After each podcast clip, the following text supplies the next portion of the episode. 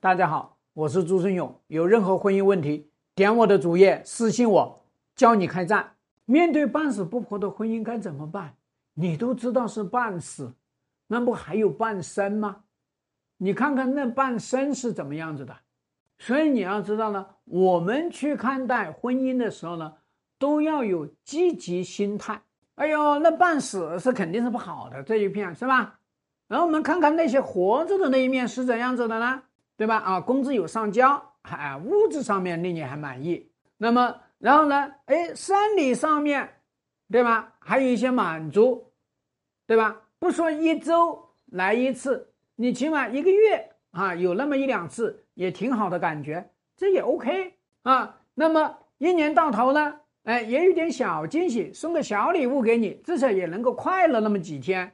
那么你发现呢？你们两个人在一起这么多年，还都实现了个人的理想、个人的梦想，哎，这也挺不错的呀。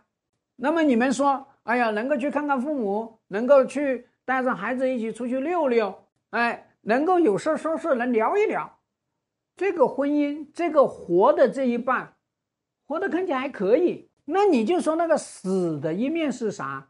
你受不了，对吧？死的一面，要么就你觉得，哎呀，这个。老公移情别恋了，啊，在外面搞坏情了，所以这个东西我受不了，受不了，把这个东西干掉，这一边不又活了吗？还是说，哎，现在我老公啊，一门心思就工作去了，然后呢，没有太多的时间放到家里面去，那你就跟着他一起工作呗。所以说，那你就把他的这个工作引入到你的生活里面去呗。你知道他工作领域。八卦，各种东西你都能跟他聊一聊，都能扯一扯，不也挺好的吗？那你也会说，我们两个人在家里叫做呢，话不投机半句多，对吧？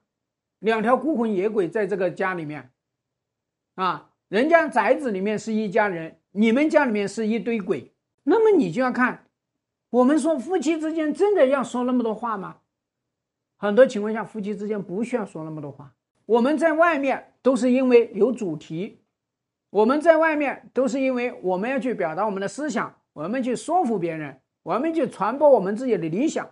可是，在家里面呢，因为没有目标嘛，没有目的嘛，想家里面就是想待着一下，待着一下就待着一下嘛，非得要说那么多话吗？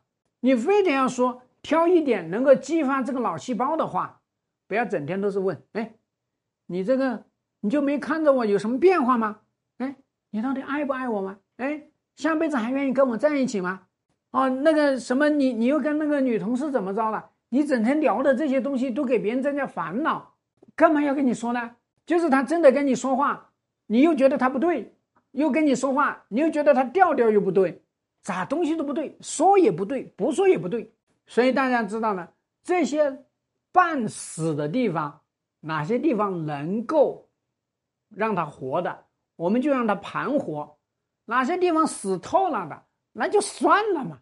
人生里面总归不是完满的，总归有一些缺憾的。想要婚姻十全十美，就只能够不要婚姻；想要人生能够幸福，就多一些体验。所以大家知道，半死不活的婚姻。最重要的事情是看那些活下来的部分，它是不是在滋养你们婚姻这个躯体继续往前进？我们要想办法把那些死的部分，让它盘活，让它切除，让它保留。每一段真正能够走到终老的婚姻，它其实都是带癌生存。都是带死生存的，这个现实，请你一定要掌握。希望对你的婚姻有所帮助。更多细节问题，记得私信我，教你开战。下期见。